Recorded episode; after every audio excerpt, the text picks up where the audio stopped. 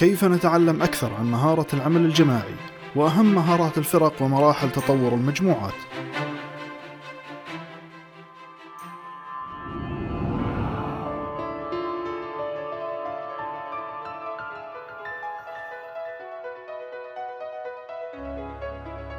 حياكم الله حديثنا اليوم عن مهارة العمل الجماعي وما هو تعريفه وكيف تقسم الأدوار داخل المجموعات وما هي مراحل تطور المجموعات أو الفرق. يقول أندرو كارنيجي العمل الجماعي هو القدرة على العمل معا نحو رؤية مشتركة والقدرة على توجيه الإنجازات الفردية نحو الأهداف التنظيمية إنه الوقود الذي يسمح لعامة الناس بتحقيق نتائج غير مألوفة. يتطلب العمل الجيد ضمن الفرق فهم لكيفية عمل الفرق أو المجموعات وكيف يمكن أن تؤثر الألفة على ديناميكية المجموعة. والقدرة على العمل مع المجموعات بفاعلية يحتاج إلى مهارات أساسية حيث أنها تأخذ حياة خاصة بها وتستمد المجموعة قوتها من قوة أفرادها وكيفية توزيع الأدوار فيما بينهم. ويمكن تقسيم أدوار المجموعات الفعالة إلى تسعة أقسام. أولا المشكل وهو من لديه فكرة واضحة عن الاتجاه المطلوب العمل عليه. ثانيا المنفذ وهو العضو الذي ينجز الأشياء أو المهام وهو من يحول الكلام إلى أفعال. ثالثا المنهي وهو من يركز على إتمام المهام ومتابعتها. رابعا المنسق وهو من يدير ديناميكيات المجموعة وغالبا يكون ضمن الدور القيادي.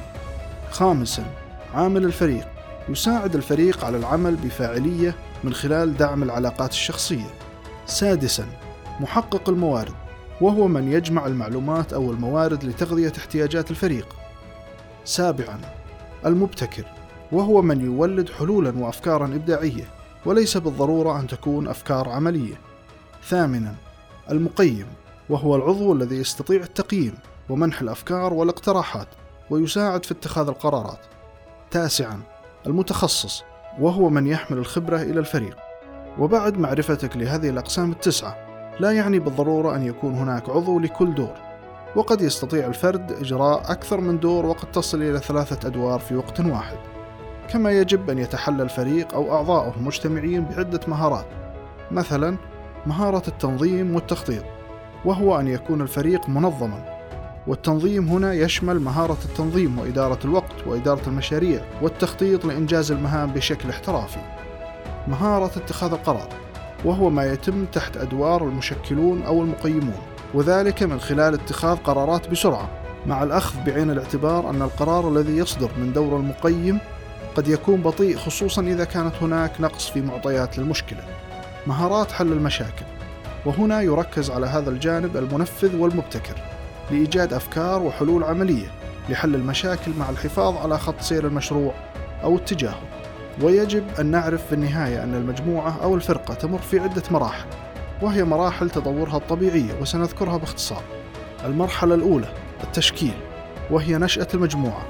المرحلة الثانية العصف وهي تشمل الصراع الجماعي لأخذ الأدوار والسلطات. المرحلة الثالثة النمذجة وهي مرحلة الاستقرار التي تأتي بعد الصراع ويكون بها نوع من التماسك والثقة والشعور بالانتماء. المرحلة الرابعة الأداء وعندها تكون المجموعة أكثر اهتماما بتنفيذ أهدافها وخدمة غرضها. المرحلة الخامسة التفكك نعلم جميعا أن جميع المجموعات في النهاية مصيرها التفكك إما بانسحاب أعضاء منها أو انتهاء دور القائد أو حتى بتحقيق الهدف من تكوينها أصلا. يسعدني معرفة مدى إدراككم بمراحل تطور الفرق أو المجموعات. إلى هنا نكون قد أنهينا موضوعنا لهذا اليوم. ألقاكم بخير ودمتم بحفظ الله.